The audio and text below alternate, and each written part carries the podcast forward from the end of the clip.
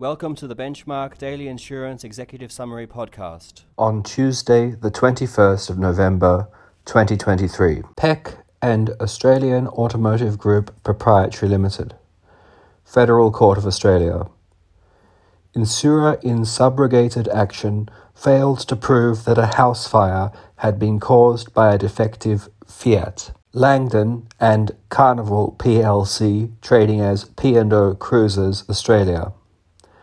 Supreme Court of New South Wales. Plaintiff, who claimed to have been injured in a fall on a cruise ship, failed to establish that the defendant's negligence had caused the injuries he alleged. STM 123, number 28, Proprietary Limited, and Eastern Suburbs Commercial Proprietary Limited. Supreme Court of New South Wales.